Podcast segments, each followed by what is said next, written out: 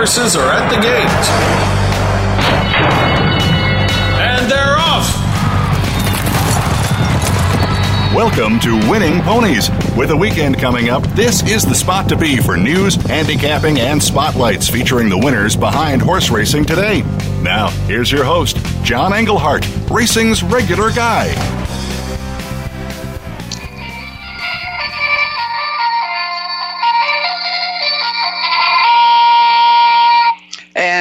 Welcome to another edition of Winning Ponies. Glad you tuned in and want to once again remind you that uh, after we do this show live, uh, it will be on podcast. So uh, tell your friends to put it on their phone and listen to it whenever they want to.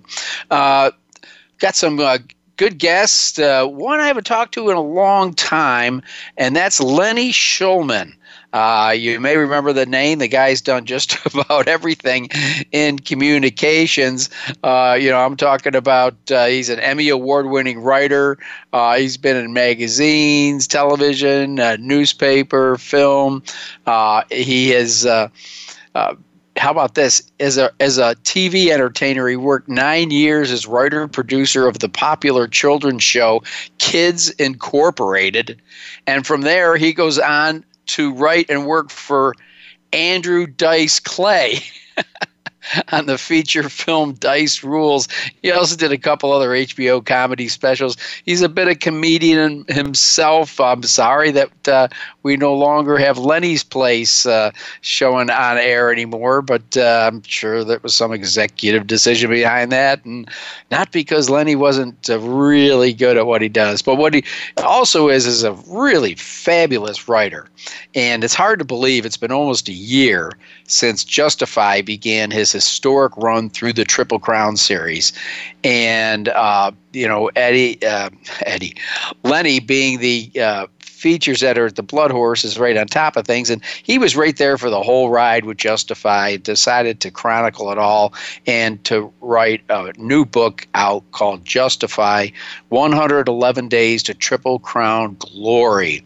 And uh, believe me uh, lenny is one outstanding wordsmith and uh, this is going to be a book we're all going to want to uh, get. I've read some excerpts, haven't read the whole book yet, uh, which I am greatly looking forward to. But so Lenny Shulman will be on to uh, uh, chime in on several aspects of thoroughbred racing, and then of course probably our most popular guest here on Winning Ponies, the one and only Ed Meyer will be with us.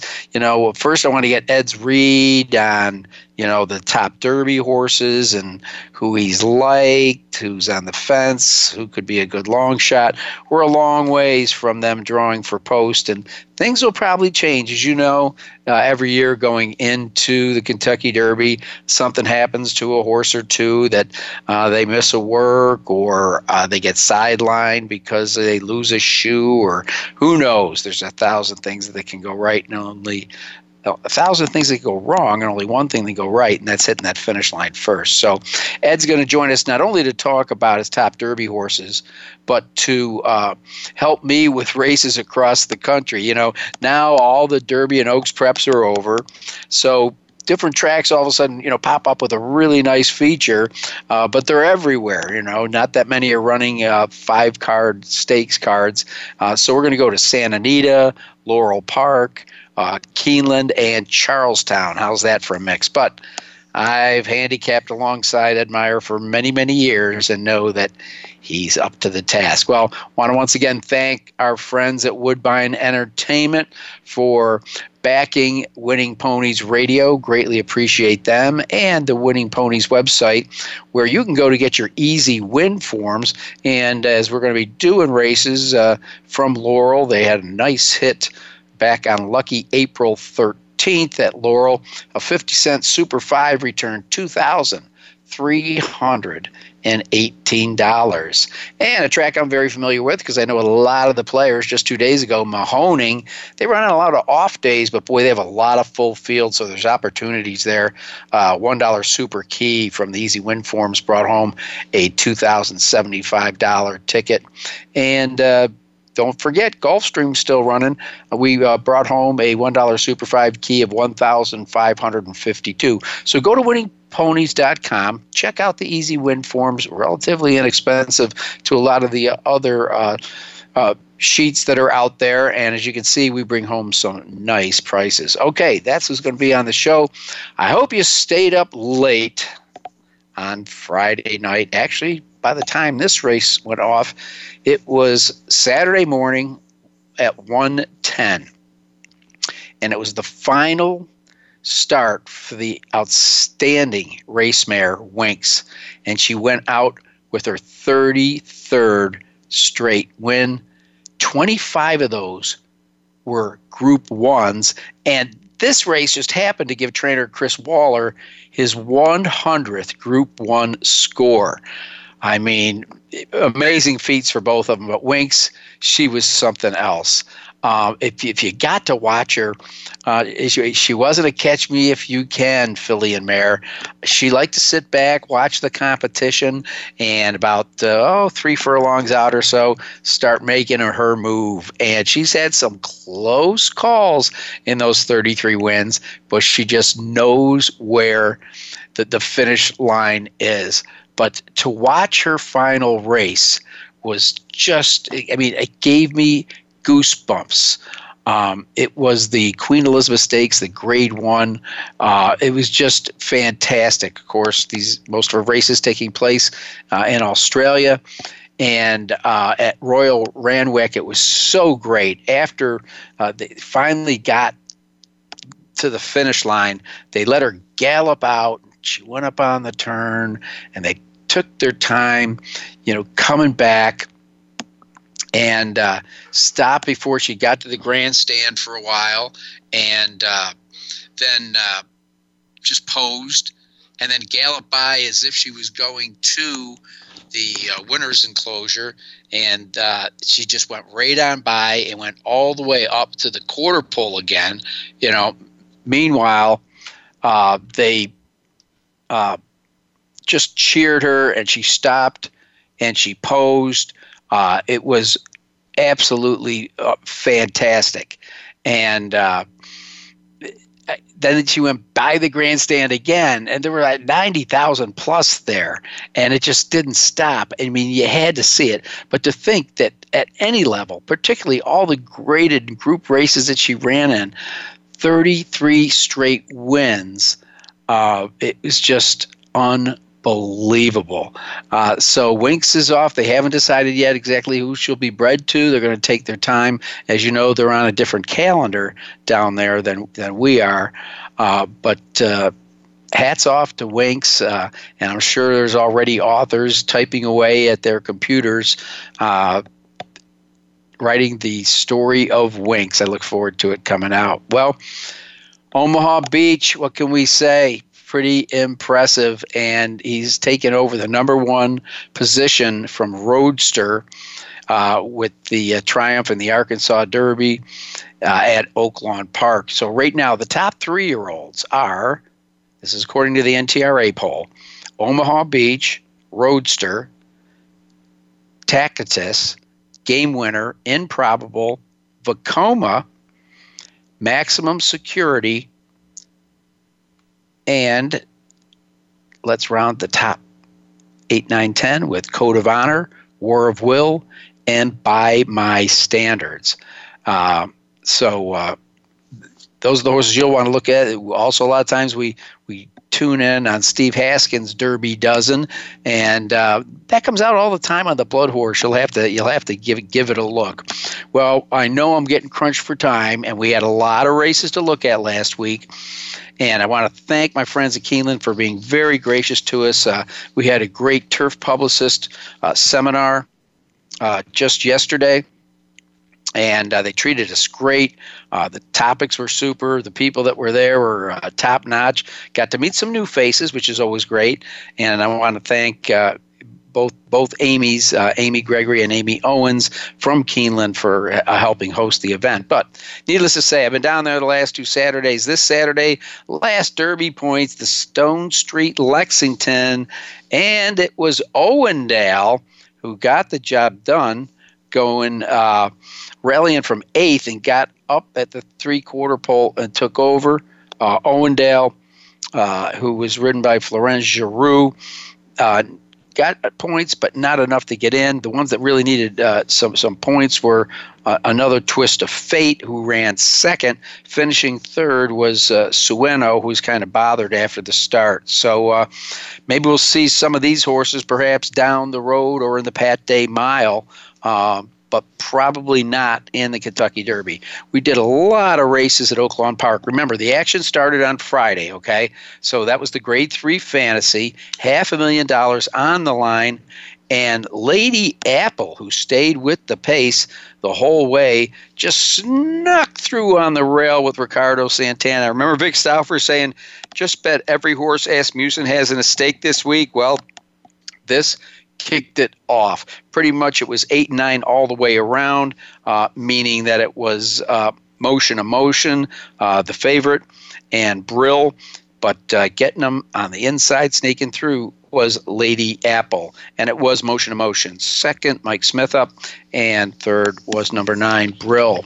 Okay, earlier on the Oaklawn card, uh, I should say the earliest Saturday in the Oaklawn card, because that was Friday, the Count Fleet Sprint. The winner Mitole. Rail speed is what I liked and was not a problem. Went wire to wire over Whitmore, uh, who was a clear second by seven lengths over Bourbon Cowboy. So, uh, guess who trains Mitole? Steve Asmussen.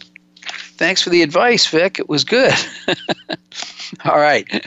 Ninth race, the Oaklawn Handicap and uh, this was a five horse blanket finish. And getting up was kind of the mystery horse. He was really touted last year and then all of a sudden uh, disappeared after the Preakness and now has been back. Quip, trained by Rodolphe Brisset, the Frenchman, ridden by Jose Ortiz, in the five horse photo, got up by a neck over Lone Sailor, the Tom Amoss trainee, and he was just a neck in front of Pioneer Spirit. Uh, so uh, that's a, that's a look at the Oaklawn handicap. Now, moving into the Arkansas Derby, already gave that one away. Omaha Beach, who was 19th in the Derby points, shoots up took over at the half mile pole one by one. Now, the track was very, very sloppy. I don't know if that compromised some of the other runners or showed another dimension of Omaha Beach, but uh, a lot of people are putting this horse as their favorite, trained by the cool as a cucumber Richard Mandella, another talented son of War Front that debuted primarily on the turf and seems to like the dirt. In the second spot, one of Baffert's top horses, Improbable, can't leave this one out.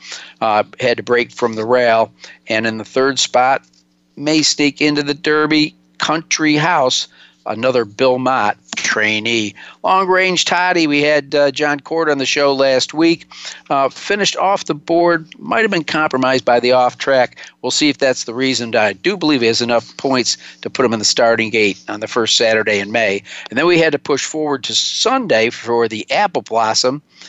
And uh, the, the winner in there Midnight Bisou, who was odds on to win at four to five, but man, she had to work because running her down, or should say, lasting at the wire, was escape clause at eight to one. Tried to make it from flag fall to that's all, but couldn't get there for Tyler Baze. So Midnight Bisou gets up by a nose in the apple blossom. All right, that's a look at the national, international news and the races we highlighted last week. Right now, we're going to take a quick break, and when we come back, we're going to talk to my main man, Lenny Shulman. I'm John Englehart. You're listening to Winning Ponies.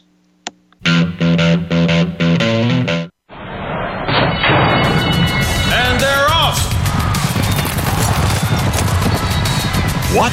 Can't make it to the track? you can still get all the action with winningponies.com, the home of the easy win form, the most accurate predictions on thoroughbreds, quarters, and Arabian horses at most American and Canadian tracks. Whether it be the Triple Crown, Breeders' Cup, Travers, Haskell, or your daily races, don't worry, let winningponies.com make some money for you. Pick, bet, and cheer on live racing from Woodbine and Mohawk Park. Thoroughbred and harness action. The wagers are just the beginning. Watch award-winning broadcasts covering both breeds, incredible battles contested over the most unique grass course in North America. Experience the full fields with over 130 thoroughbred and 160 live harness days. Get access to free handicapping material and join the ranks of Woodbine and Mohawk Park players from all over the globe. For more information, visit woodbine.com.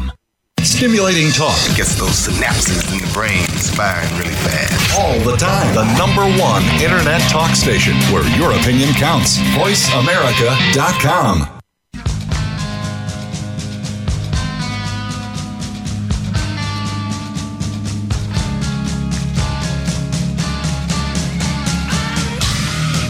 You're tuned in to Winning Ponies with your host, John Englehart.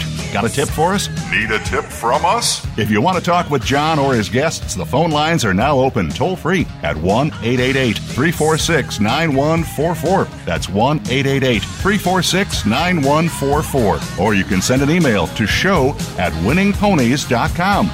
Now, back to Winning Ponies with John Englehart. All right, I've been looking forward to this all week. I gave you most of his bio at the top of the show.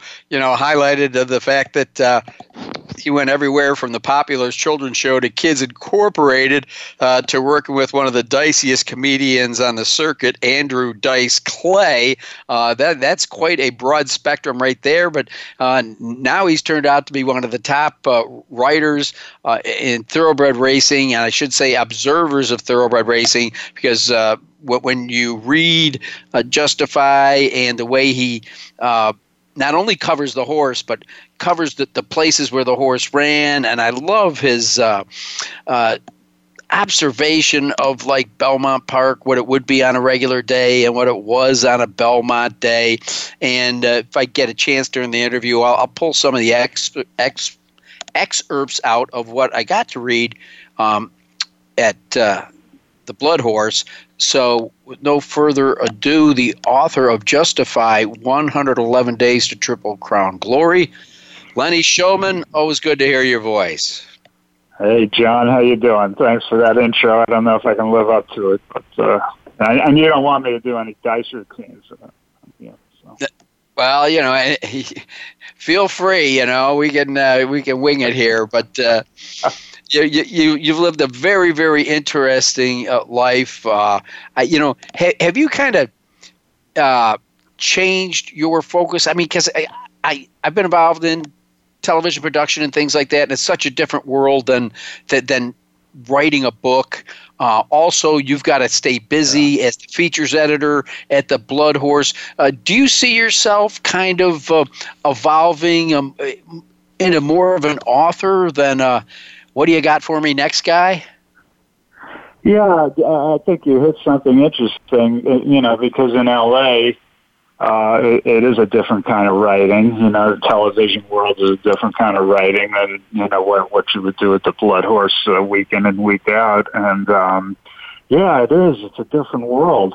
Uh, but ultimately, it's really nice to to see your work, you know, come to fruition and be in print. So even though you you're kind of out of out, out of the Hollywood thing. It, it, there's a real upside, and uh, yeah, I really wanted to to move to Kentucky and be involved with uh, with the horse industry, and uh, yeah, it's led to the books, and, and I'm very thankful for that. Kentucky seems to be fertile ground, you know, for for storytelling, and um, yeah, yeah, it's uh, I've been real happy Kentuckian uh, for for 20 years, and it's given me the time to kind of pursue these other things. So yeah, it, has been good. It's been really good.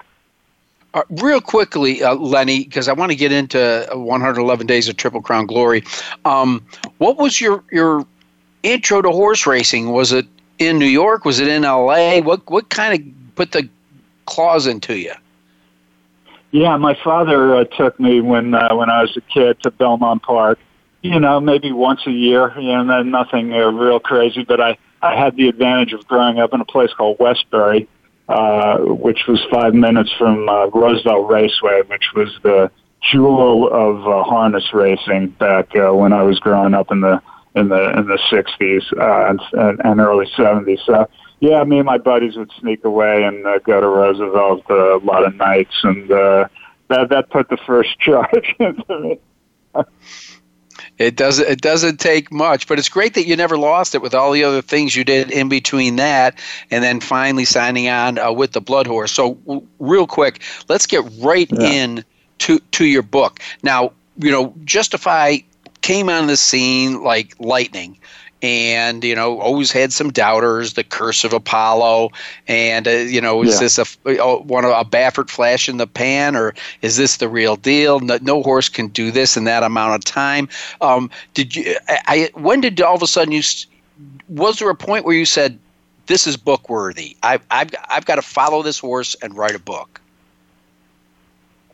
you know that didn't come until really a- after the fact, after the racing career, um, and, and it was at the. Uh, um, I have to give credit to a friend who gave me the idea, which I will. But but uh, I'll tell you what made the affinity, John, was uh, I, I was out there in California doing a story on Baffert and doing a bunch of other stories.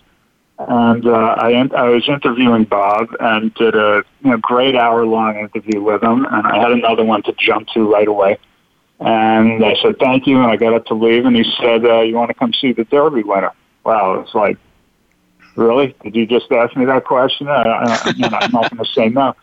And at that point, you know, McKinzie had been a grade one winner already and was clearly his top three year old as far as anybody knew. And, uh, so just the way he said it, just, just the way he asked the question, do you want to come see the Derby? I, I knew there was some twist to it. And uh, sure enough, he walks me over into the other barn and couple of stalls down there, there we come across this unbelievable specimen, John. It's just one of those horses who hit you. You know, you've seen a million horses. I have too. Sometimes they just hit you over the head. Gorgeous, gorgeous animal, and boom, something happened right there. You know, I was like, okay, this is a story. You know, and, and Bob wouldn't have said that. And we had it back and forth because I actually wrote it in a column you know, what Baffert had said when I come see the Derby winner. And, uh, he, he, he texted me back immediately. He goes, you're going to get me in trouble. You shouldn't have said that. I said, come see the Derby winner this and hour. I was just kidding around. So I texted him back and said, Bob, in my defense, it didn't sound like you were kidding around. I get a text in two seconds. He's, I wasn't, LOL. You know, so yeah, that, that there was something really special going on there. He knew it, and that's the kind of horseman he is to have a maiden winner sitting in that barn and telling you that this is the horse that's going to win the Kentucky Derby. So, yeah, from that point on, there was definitely something about the whole story that uh, I just maybe felt fated that that I was going to be close to the story throughout. So, uh, yeah, it, it was pretty special. So along the way, I know you attended the Triple Crown. Were you sketching yeah. notes? Were you making observations of things around you? Because just from what I read no. from your Belmont uh, excerpt that is in the Blood Horse, yeah, um, yeah, you, you know, you talking about uh, on any given day you could upgrade your seat for five bucks, but uh, on this day right. it would be five hundred. Um, you know, right. and, but you gave a beautiful, you know, the the, the whole idea of uh, oh, what was the word? Uh, hard boiled handicappers. I think was one of the something I, have never heard before, but I will steal and use. Uh, I just I, I love the fact that you, you really uh, paint a marvelous picture uh, of the places of where the events happened.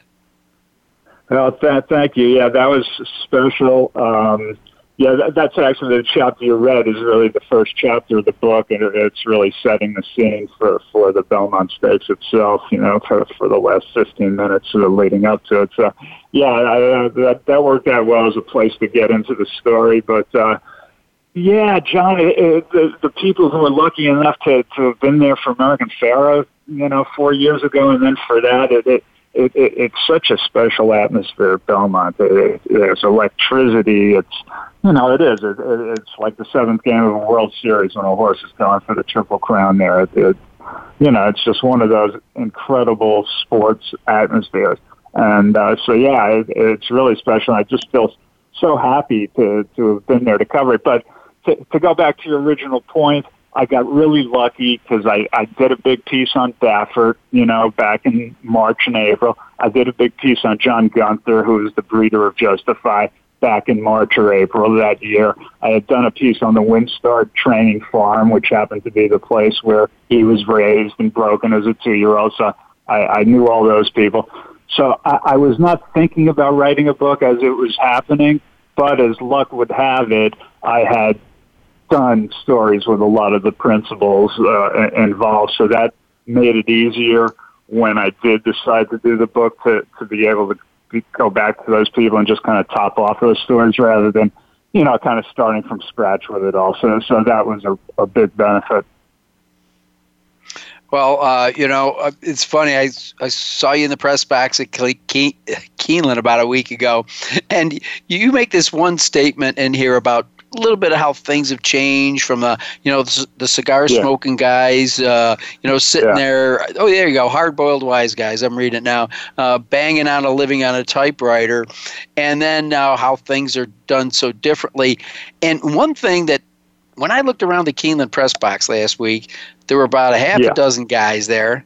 And the rest of the press box were women. And you even state right now is that uh, th- that uh, that guys like us were the graying leftovers from the last generation and are outnumbered now by young women who bring a new and different energy of fandom to the enterprise of turf writing. I thought that was interesting because I've experienced it lately. I was at the Turf Publicist. Uh, Mm-hmm. Uh, I, I, won't call it seminar, but we get together every year and we bring speakers in. And I looked around the room, and there were only four men there, and the rest were the, the young women that you've described in your article. Yeah, it's it's kind of just uh, you know anecdotally, you know, it, it, it's kind of gone that way at the Blood Horse. You know, there, there's still a lot of guys, you know, my age or came in with me around my time or before me too, um, who are still around. But but the new hires uh, are, are trending very much, you know, toward toward young women and. uh yeah, there's just a love of the horse there. I, I think that I'm not sure, you know, every every guy shares. Uh, I think it's more prone to happen in, in women. Uh, you know, there's a real affinity for for the animal itself. Um, but but yeah, there, there's no question. It's a it's a different press box, and and you know that's a that's a good thing considering the press boxes that I've been at through my 20 years. So uh, yeah, yeah, but. Uh, yeah, I really, yeah, New York is so great, John. You know, having grown up there and, having the Belmont there, and then being able to kind of describe the atmosphere that day. You know, the uh, and uh, it, it's really special. It's special to go back there every year. It's such a historic place.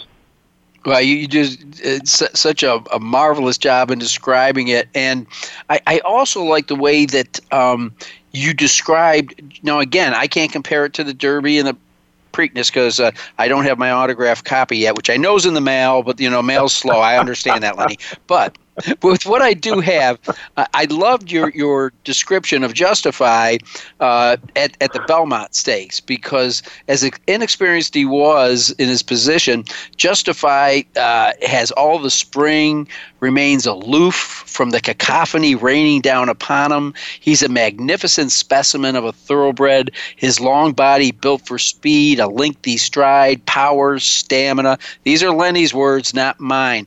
But uh, I, I, trust you were there or you couldn't absorb uh, this. But was it true that when he walked into the paddock area to be saddled, the other horses like kind of looked at him and started whinnying like, "Oh my God, who's this guy?" Well, well, not not not not whinnying, but but the day he arrived at, at, at Belmont Park, John was, uh, I believe, the Wednesday before the race, and you know the the, the duty of turf riders is to camp out and be there when these arrivals happen, and he steps off the van, and uh, so I was there, of course, and. uh he comes off the van and Jimmy Barnes hands him off to Bob Baffert, and the Belmont Barns, they're a big oval you can walk around it in a very long, large circle. And uh, so Bob took him and started walking him around just to check him out, how he made the trip, you know, from Louisville and everything. And uh, he Bob came out and did his bit with the media, nothing flashy. And me and a couple other guys had stayed around. And after a while, Bob came out of the barn again and just walked over to us. And it was not a press conference, just shooting the bull. And uh, he told the story of how, as he was walking Justify around, every other horse that was in that stable stuck their head out the window and started making noise and carrying on, like there was some sort of communication going on there. And Justify wasn't doing anything so, except walking around. And Beverage said, "I'd never seen that before, where every horse in the in the barn is going going." Can I curse on the show, John? I'm sorry. Sure. Uh, yes.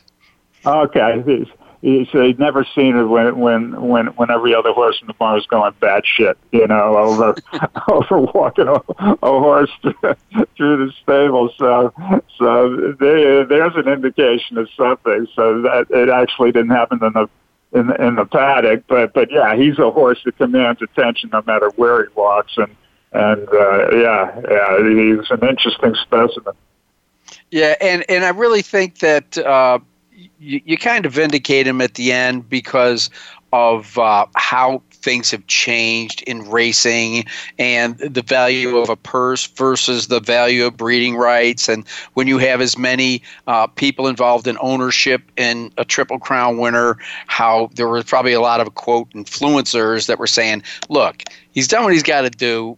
He, he can't get any better than he is. And let's send him to stud with this record intact, uh, be, being you know the, undefeated and doing this in 111 days. Uh, so that you know that's just one thing your readers will see that it's put you put a whole package together for them. Now, I would be remiss if I didn't tell people now that we've got them all excited about this uh, book, it justify 111 days of Triple Crown glory. Uh, that you can get the book not only at Amazon.com but you can also go to www.triumphbooks.com slash justify. Am I missing anything? No, not at all. Barnes and Noble should have them around uh, around also, actually. So. All right, you doing any book signings in the Lexington area? Yeah, I am, John. Thanks. I'm uh, Thursday, the Thursday of Derby week, May second. Uh, I will be at the Barnes and Noble in uh, Hamburg uh, from like six to seven that night, the Thursday before Derby. So yeah, come on out. All right. Well, thanks a lot, Lenny. I got to take a break here. Always great to have you on your show. I'm sure our paths will cross on Derby week. Thanks a bunch, John. You got it. All right, Lenny Shulman there. Going to take a break. When we come back, the man that I admire, admire. You're listening to Winning Ponies the Internet's number one talk station. Number one talk station. VoiceAmerica.com. And they're off! What? Can't make it to the track? You can still get all the action with winningponies.com, the home of the easy win form, the most accurate predictions on thoroughbreds, quarters, and Arabian horses at most American and Canadian tracks. Whether it be the Triple Crown, Breeders' Cup, Travers, Haskell, or your daily races, don't worry, let winningponies.com make some money for you. Pick, bet, and cheer on live racing from Woodbine and Mohawk Park. Thoroughbred and harness action. The wagers are just the beginning. Watch award-winning broadcasts covering both breeds, incredible battles contested over the most unique grass course in North America. Experience the full fields with over 130 thoroughbred and 160 live harness days. Get access to free handicapping material and join the ranks of Woodbine and Mohawk Park players from all over the globe. For more information, visit woodbine.com. Follow the Voice America Variety channel on Twitter. Our hosts always have something to say, and we know that you do too. We tweet on today's hot topics, and you're welcome to follow us. Speak up and join in at Voice AM Variety. That's at Voice AM Variety. Streaming live, the leader in Internet talk radio. VoiceAmerica.com.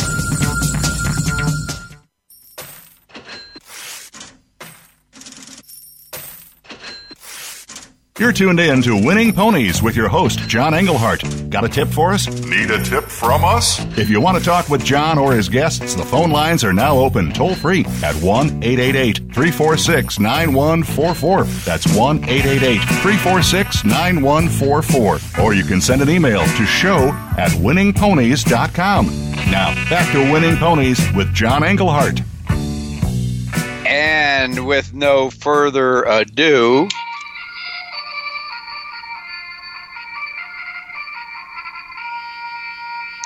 we bring our most requested guest of Winning Ponies in here, a former host of the show. That's probably why he's the most requested guest because they'd rather hear them, him than me. It's the man that I admire, and his name is Ed Meyer. Steady Eddie, how you doing, my friend? Good evening, John. It's always a pleasure, and it's great to hear your voice. Uh, hey, a, a good friend of ours called me and said he was really looking forward to tonight's show. Wanted to hear about Lenny. Uh, Doug Hansman from Florida. He really couldn't wait for the Lenny Oh. part. Big fan. Big fan. I Great think he guy, reads a lot of big it. fan. Blood horse stuff. I know. Yeah, big collector too. He- The guy's got an amazing uh, collection of racing memorabilia from across the country. So, Doug, if you're listening, Ed and I love you, baby. Don't you forget Yes, that. we do. So, how you been? What's going on? Uh, before we uh, jump into the uh, muddy derby pool here. You know, this is an exciting part of the year. I'm doing great. I mean, I just, I can't wait. Uh, I can't wait to to see the roses. I'm hoping, hoping for a, a great weather day. I think we're really due for one. I sure hope I didn't jinx it. Uh, if, uh, there's going to be a lot of bad notes on your uh, on your on your session there, but uh, you know, John, I, I'm really looking forward to this time. It's so special, and as a horse racing fan, well, actually, this is the one day that everybody's a horse racing fan. Well, that's a fact, but I'll tell you what. Unlike last year, where and, and remember last couple years, uh, I don't know, last ten, I think seven of the winners uh, uh, came out of uh, they, they were all favorites that won the Kentucky Derby, and uh, it's really hard trying to uh, you know ferret out who the top horses are because you know I look at something like Haskin's Derby dozen or you know you can pick a lot of different uh, you know websites and things that are you know stating their uh, you know pre-Derby plays. Um, it's it's an unbelievable uh, group that easily you know if a, if a twelve to one shot one you wouldn't be surprised. Not this year. I, I think this is the year that uh, if you're a value player, welcome back to the table. You know, the favorites won in about six years in a row, I believe, and long shots, three of the six have, been uh, dangling around there. You know what? We, I think this is the year of value. And uh, you know, it's not not tipping my hand about just where we're going just yet because these next few weeks here, these next few 17 days, I think uh, that uh, th- these are going to be the real crucial ones where we watch those final works. We want to know how they shipped, how they came back. We want to know all the little nuances. Now, this is such a magical time. I mentioned on Winning Ponies, John, in some blogs about different publications to actually read for some wonderful, wonderful information. And one that we both actually share, and it keeps us up to speed, is the Downey profile. Oh, Dick's good, and I hope they have him on next week. Ooh, great guest. I mean, he starts tracking these horses, you know, months and months before. He says he takes a list of about a hundred of horses to watch and does profiles on all of them, and then each week he either moves one closer to the front of his list or X's them off. So uh, yeah, I, I saw I saw Dick uh, last week at Keeneland, and uh, you know we, we talked about it, and he just said, you know, shoosh, same thing we're talking about right now is man nobody's got a target on their back because it's so wide open. And you know again omaha beach okay we'll start with him. I think most people are saying he's probably the, the, the, current favorite and he just happened to pick up a jockey common name smith. I think mike smith his name might be. And uh, so just the fact that he settled on this horse tells you something. But on the other hand we know this that if they end up with such a beautiful day as Justify had last year, where it was pouring rain, here's a horse that has no problem with an off track, and actually Improbable didn't either. So, uh, you, you know, uh, Omaha Beach is going to rise to the front, but is is he beatable? Heck, yeah, he is. You know, we've still got last year's two-year-old uh, champion, game winner, who hasn't won this year, but both of his efforts have been really solid. And you know, he, he's uh, you know handled by Bob Baffert. You can't knock him out. You can't knock Improbable out. Um, and somebody that we don't normally see on the Derby scene, uh, Bill Mott, has this Tacitus uh, who ran a real game race in the wood, um, you know, and I haven't even addressed, uh, you know, Baffert's Roadster or the, the Bluegrass winner Vekoma, who jumped up and won a solid race. Um, I'm throwing names out there. Chime in on any of them, Ed. You know, when you talk about Bob Baffert, I mean, he reminds me of a riverboat gambler who's holding about six aces, if uh, but not that many horses. But I don't think he needs that many. I mean, what he brings to the table is incredible, and in all respect to uh, Richard Mandella, you know, with his runner, you mentioned some really good ones, and something that really kind of caught my eye. This was the first year in many years we've had the jockey run around right at this far out. Mike Smith making a decision for for Omaha for you know to ride Omaha Beach.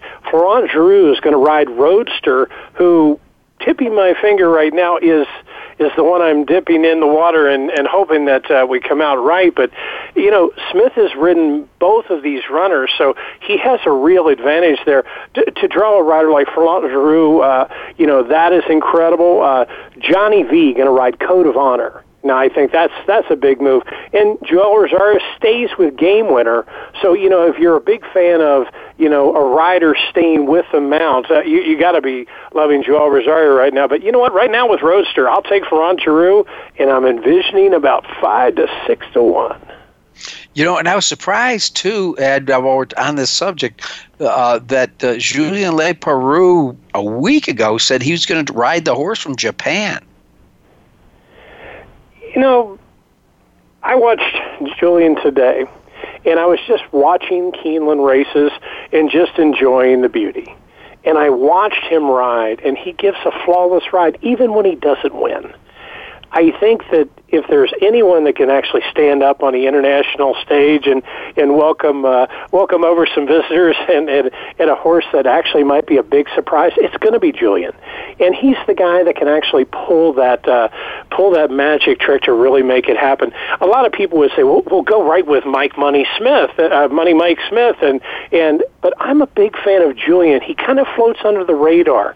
This guy is better still after all these many years. He's like a fine fine bourbon. It's just really mellowed out perfectly. I watched him today, and you know what? He fanned out three right perfect. Just didn't have enough, but you know what? Tucked over to the rail and held his best spot, and it made me really appreciate just getting to watch that. But John, this is this is going to be the year. I'm going to say we're going to see at least twelve to fifteen dollars of a payout for the win. I would not be surprised at all, Ed you know, because what we're seeing, I think, in a lot of these preps is uh, horses quickly maturing. I mean, you know, we just talked to Lenny about, you know, Justify and how in a 111 day span this horse turned into a beast. And I think some of these horses are are physically improving, mentally improving. They're getting new experiences on different surfaces. Uh, they're traveling to tracks, uh, running on off tracks, fast tracks. Um, and of course, none of us know what's going to happen on Derby Day. That uh, it's going to be one of those things that you're going to want to watch them in the post parade before you make your damn bet on the first Saturday in May. I'll tell you this: there's been something that's been amazing at the Keeneland meet that I've never really paid this close attention to it because there hasn't been this many. The Cal, the California Invaders are really holding their own against uh, when I'm not just the Kentucky horses, but I mean it seems like all points from New York, Kentucky, Florida, they all gravitate towards the Keeneland meet, and then you see the left coasters. They come in every once in a while, and they'll, they'll be in a stake. But John, something I've really seen this year has been how they've really gravitated over hey, this is this is the year of a brand new start. I cannot absolutely wait. I'm, I'm looking for my price. I'm still building bankroll, as I always talk about on uh, Winning Ponies blogs, and you can't start soon enough. And even though it's late in the game, but I'll tell you what, I am so stoked. This this Derby means a lot to me. Well, it's going to mean a lot to a lot of people, and uh, it's it's open for a whole lot of conversation. There is no horse to beat, in my opinion, uh, because uh, it'd be very hard to put a list together of my Derby dozen. I'll be honest with you. Well, Ed, uh, because all the Derby races are over, we've got a cacophony of races to look at this week. Let's see if we can get through them in the time allotted. Of course, uh, Charles Town, they hang their hat on their grade two million dollar Charles Town Classic. And I'll be honest with you, it seems like yesterday, but it was two years ago that the Charles Town Classic had Imperative getting up by a neck over Matt King Coal, who was a neck in front of Imperative's stablemate, a war story. Now, Imperative uh, has not uh, won a race in two years. Meanwhile, War Story has won two races in two years. So, as much as those horses like Charles Town and have a history in this race, I think you maybe got to move your eyes over to uh, some new players in the game, and I want to know where Ed Meyer's eyes are going. New shooter stepping right up. Number three, Diamond King, Javier Castellano. Castellano going a mile and an eighth. It's it's not a distance that you run 15 times a day. Once upon a time, the longer races held sway, but a mile and an eighth, you, you'll start seeing maybe one on the card, two if you're lucky. But you're going to see a mile and an eighth here, and you got a real speedster, Javier Castellano going in. You talk about the money man of the moment. Javier Castellano is just absolutely torturing them at Keeneland, and if it holds sway in Charles Town, this is second off a layoff. It's Diamond King had a beautiful prep and an optional claiming 62 wins by three as the favorite going away. I think that Diamond King's going to be tough to catch with one of the biggest money riders in the country. How about a what is a, a surprising mystery horse in here that uh, John Velazquez will be traveling to Charles Town uh, to ride Rally Cry. I don't have any odds in front of me, but I got to guess this horse is probably about ten to one. But uh, it, it, it's a Pletcher trainee. But when you go back and look at the races that that Velazquez uh, ran in them, I mean that he rode them I mean, he finished, second to Gun Runner, you know, back in 17. Only ran twice last year, didn't hit the board, and uh, he's just kind of a mystery horse. What surprises me that Johnny V's making the trip uh, to ride him for Todd Pletcher. So, you know, I've got to keep a, uh, shy eye to him, and. Uh, so I'm not sure who else I would want to put underneath. Uh, you know, I'm looking at uh, you know Edgar Prado, who's always dangerous, but uh, on something awesome. Uh, and he won this race last year um, at, at odds of nine to one. So I guess you can't throw him out because he's he's one for one at Charles Town. Uh, anybody else you like underneath? Yeah, I'm going to drop right over to the rail, and it's a closer. It's Mongolian Groom, Giovanni Franco. This is a California horse, not a California bred. Uh, I'm going to call it a left coast uh, uh, invader here. Actually, in the Santa Anita handicap, ran a beautiful third that day at 53 to one. Uh, Giovanni Franco is, is a very nice little rider. He's very solid. He's going to be getting the rail, and he's nothing but a stone cold closer. So that looks the end at your tries right there, John. All right. All right. Let's uh, go down to a place you're familiar with Keeneland Race Course in Lexington, Kentucky. A mile and a half on the turf. Might be a little soft. I'm hearing they might get some moisture uh, in on uh, Friday and possibly on Saturday. Again, no odds in front of me, having a hard time separating them. But I'm just looking at uh, class. You just talked about uh, uh, Julien Leparoux. He's riding this uh, Tis a Slam, who doesn't duck any competition. Has won uh, seven hundred twenty-nine thousand. Fifteen to one.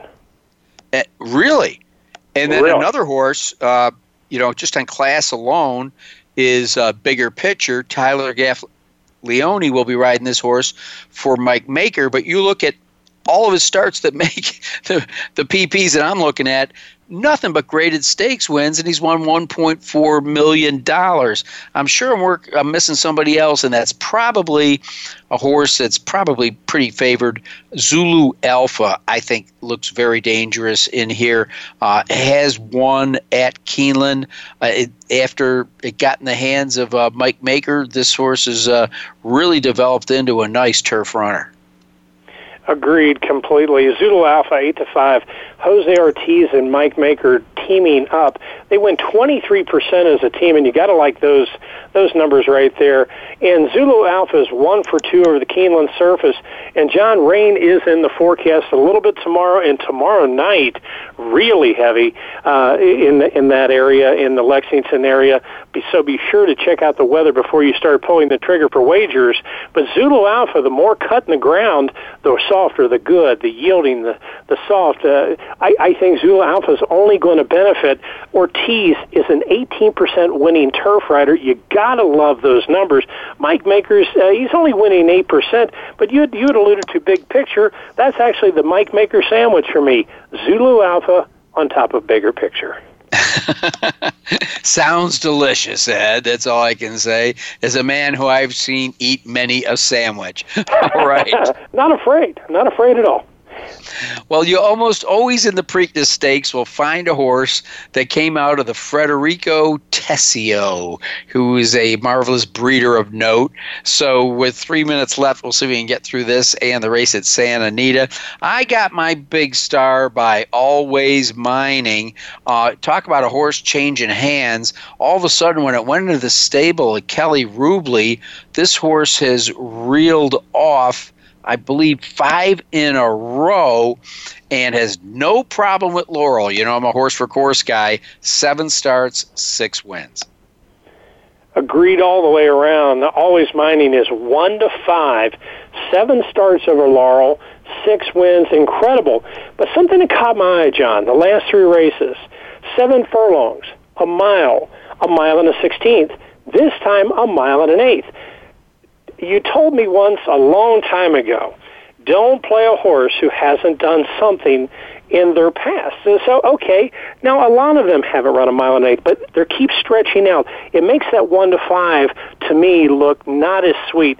I'm trying to beat the chalk. I'm going to go with number five, Tybalt, eight to one. Jevian Toledo in the irons for Claudio Gonzalez, who's winning 25% of the time.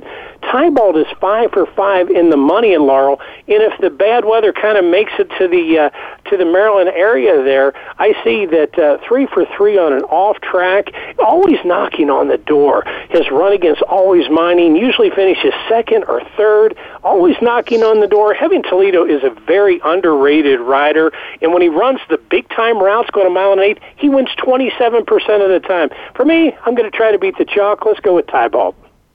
All right, we're about two minutes to post here for the finale. The Kona Gold, Grade Two, two hundred thousand out at Santa Anita. Um, I'm leaning towards Dr. Dorr. Just made his comeback race, ran second in a grade two. Loves Santa Anita. Nine starts, five wins, two seconds. How about the distance? Never been defeated at six and a half furlongs you make it awfully tough. I'll tell you what, Dr. Dorr, I mean, we're, we're even handicapping like on the phone, John. Dr. Dorr comes from the Baffert barn with Joe Talamoni irons. It's the son of Lookin At Lucky, as you said, two for two at the distance, seven for nine in the money over the course, making second start of the year. Now this is deep April, so that's, you know, they've got something in mind here. Has some really sharp works, and I think his skills are just kind of honed and ready for this part of the season. And his campaign is going to come rolling out anything from the Baffert barn. You know they've been well tended. I see Dr. Dorr really being tough. I'm going to use over the other Baffert trainee, number four, Zatter. It's a trainee, uh, Drayden Van Dyke aboard, third, uh, third off of uh, Son of Midnight Lute here. And when Baffert and Drayden Van Dyke hook up, they win 31%. So hook me up with Dr. Dorr on top with number four, Zatter, for second. All right, Adam told I got to get the heck out of here. Love hearing your voice all the time. Be well, my friend, and thanks for joining us once again. I greatly appreciate it. True pleasure, John. Best of luck to all your listeners. All right, and uh, don't forget uh, that uh, you can uh, get Lenny Shulman's book at uh, Barnes and Noble or Amazon.com. Uh, also, uh, don't forget the name of it is Justify 111 Days to Triple Crown Glory. So, uh, believe me, just from what I've had a chance to read, it sounds like a great one. Thanks for joining us. Pull down your easy win forms. Great racing from coast to coast, and we got easy win forms that are the most. I'm John Englehart. You're listening to Winning Ponies. Remember, when you go to the races, bet with your head, not over it. Thanks for listening to Winning Ponies with John Englehart. We know the information from today's show will help you at the next post. Keep listening for more next Thursday at 8 p.m. Eastern Time, 5 p.m. Pacific on the Voice America Sports Network.